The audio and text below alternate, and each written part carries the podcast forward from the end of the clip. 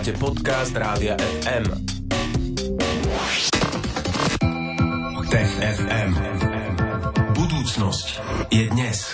Študuje spolu s nami tradične Tomáš Prokopčak z Osme. Vítaj, ahoj. Ahoj. Ahoj Tomáš, vítame ťa. Budeme sa rozprávať o najstaršom dôkaze o amputácii končatiny, ktorý sa našiel. Tak eh, prezrad nám na úvod, že čo to veci objavili.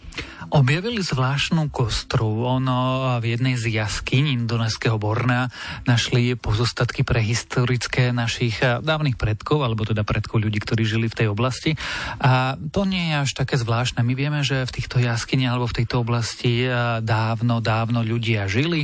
Dokonca poznáme alebo videli sme jaskinné všelijaké malby na stenách týchto jaskyň v tejto oblasti. No ale teraz narazili na kostrové pozostatky a tie boli čudné, pretože jedna jednej z dolných končatín, časť dolnej končatiny jednoducho chýbala.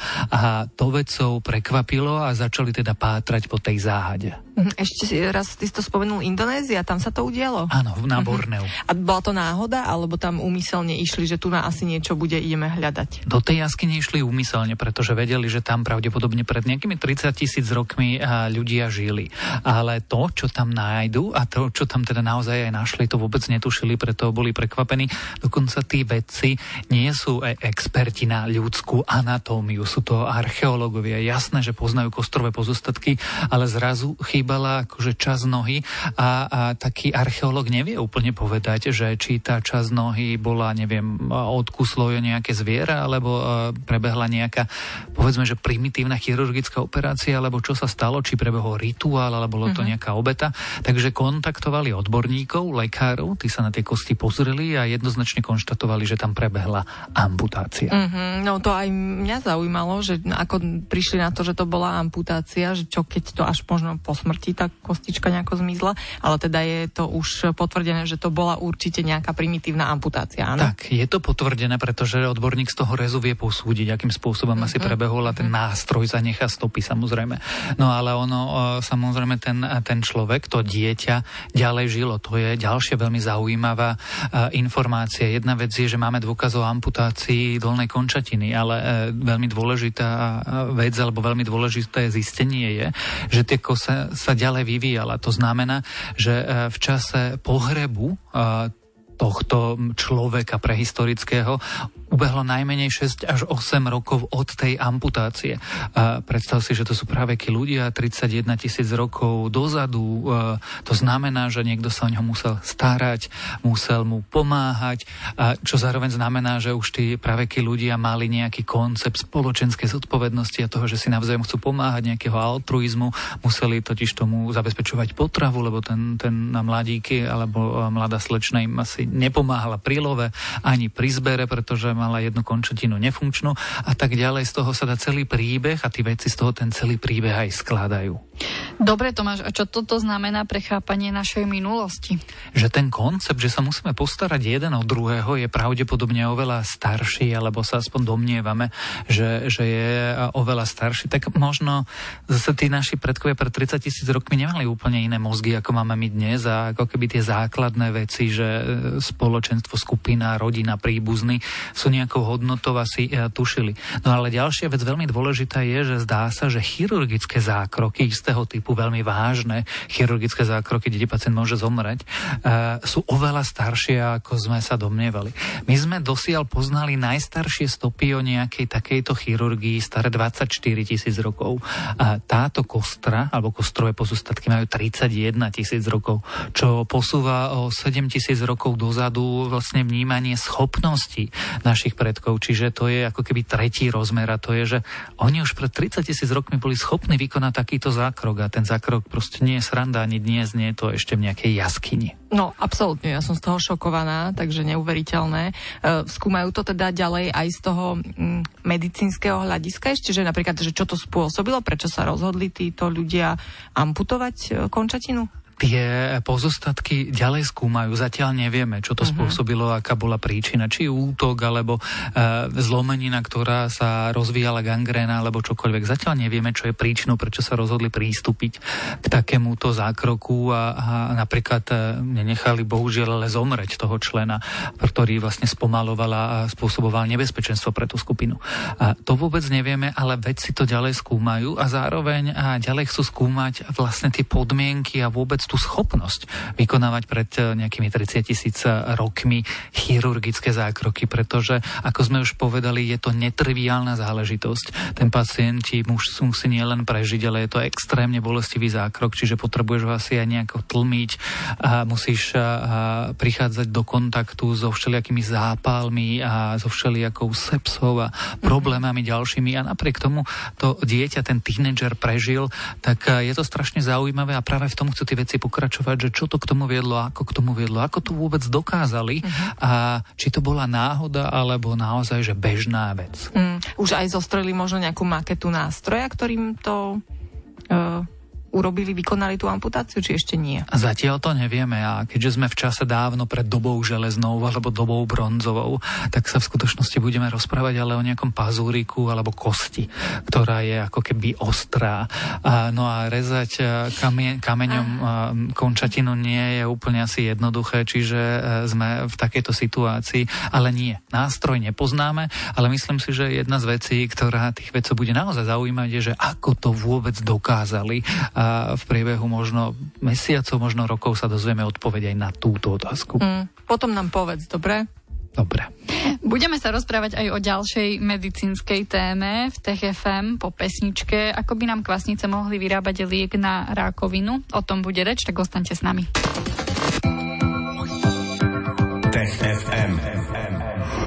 Toto je Rádio FM a my pokračujeme v našej štvrtkovej rubrike Tech FM. Tomáš Prokopčák zo SME je tu stále spolu s nami.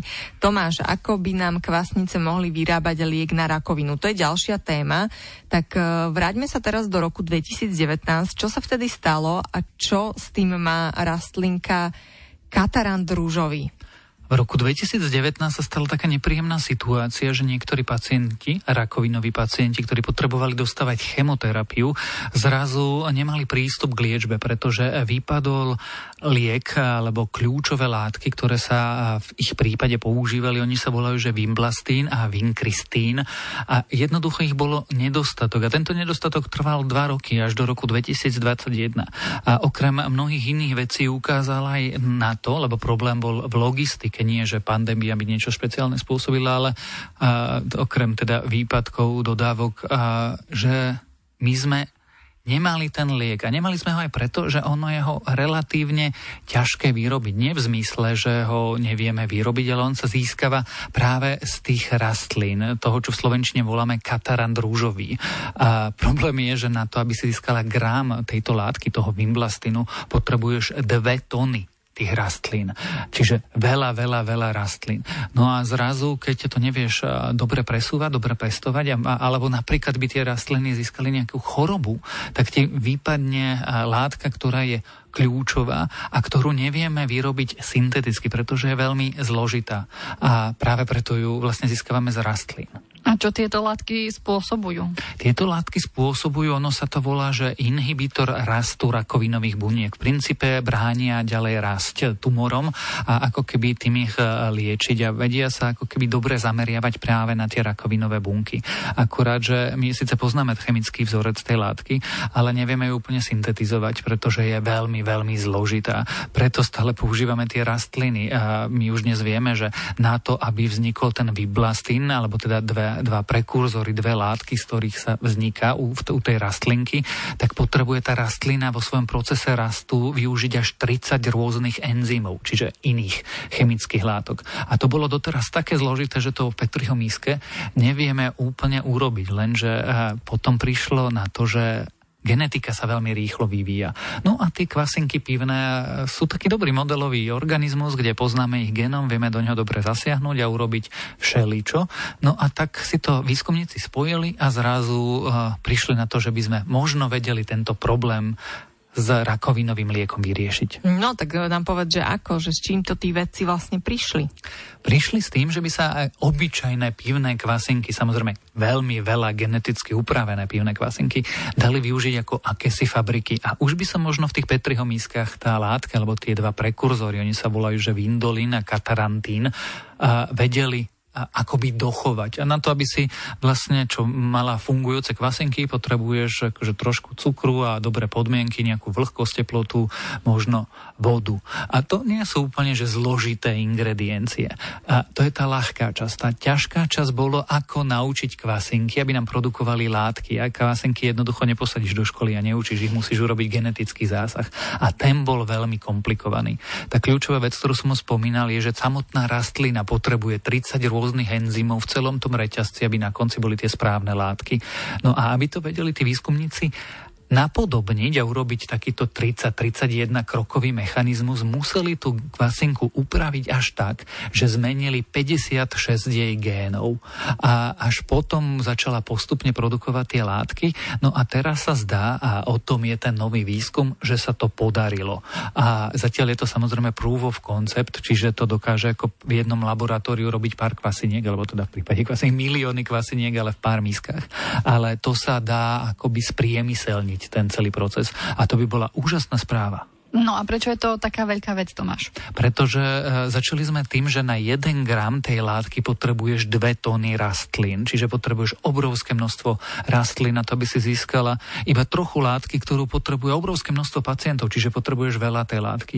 Akýkoľvek proces, ktorý ti tej látky, tej, tej chemoterapie vyprodukuje viac, alebo ho máš lepšie pod kontrolou, pretože keď budeš vo fabrike alebo v laboratórnych podmienkach vyrábať tú látku, tak ti nehrozí, že tá rastlina získa plese, chreň, že ju napadne nejaký škodca alebo nejaký parazit, a, tak to je dobrá správa. Jednoducho máš pod kontrolou celý ten proces a zároveň je ľahšie, rýchlejšie a bezpečnejšie produkovať ten liek. Mm, ale je to aj ťažké s týmito kvasinkami, tak že je tam nejaký problém? Teraz už vlastne nie, lebo mm-hmm. máš ako keby líniu, kmeň upravených kvasiniek a ty ich potrebuješ len namnožiť eh, dostatočne veľa, no a potom sa o ne starať. Ale kvasinky sú relatívne nenáročný uh, organizmus, keď pečieme, tak kvasinky používaš doma a, a nie je to úplne akože zložité ich dochovať. Takže uh, v skutočnosti by už žiaden, alebo žiadna prekážka nemala byť, okrem teda tej technickej, že musíme postaviť fabriky, musíme zindustriálniť všetky tie procesy, no a potom stačí stačí začať chovať kvasinky, tieto špeciálne upravené a potom len získavať tie chemické látky, z ktorých vieme už vyrobiť liek. A prečo potrebujeme práve kvasinky? Pretože ich dobre poznáme, je to s nimi relatívne jednoduché a máme tie kvasinky dobre preskúmané a jednak tí veci si vybrali kvasinky, upravili a na nich to demonstrovali. Ale vlastne mm, kvasinky sú nenáročný organizmus oproti teda všetkým tým organizmom, ktoré by vedeli byť oveľa, oveľa náročnejšie. Vrátane tých rastlín, z ktorých to získavame dnes. Hmm. Aj minulo sme ich spomínali, e, kvasinky, a tiež boli v nejakom takom sympatickom mm, uhle pohľadu, takže dobre, budeme držať palce, aby sa to podarilo. A tebe ďakujeme, Tomáš, za tieto dve zaujímavé uh, medicínske témy a tešíme sa samozrejme aj na ďalšie vydanie Tech FM, ktoré príde opäť o týždeň vo štvrtok. Ahoj. Ahoj. Tech FM. Stream, živé vysielanie a playlisty nájdete na www.radiofm.sk.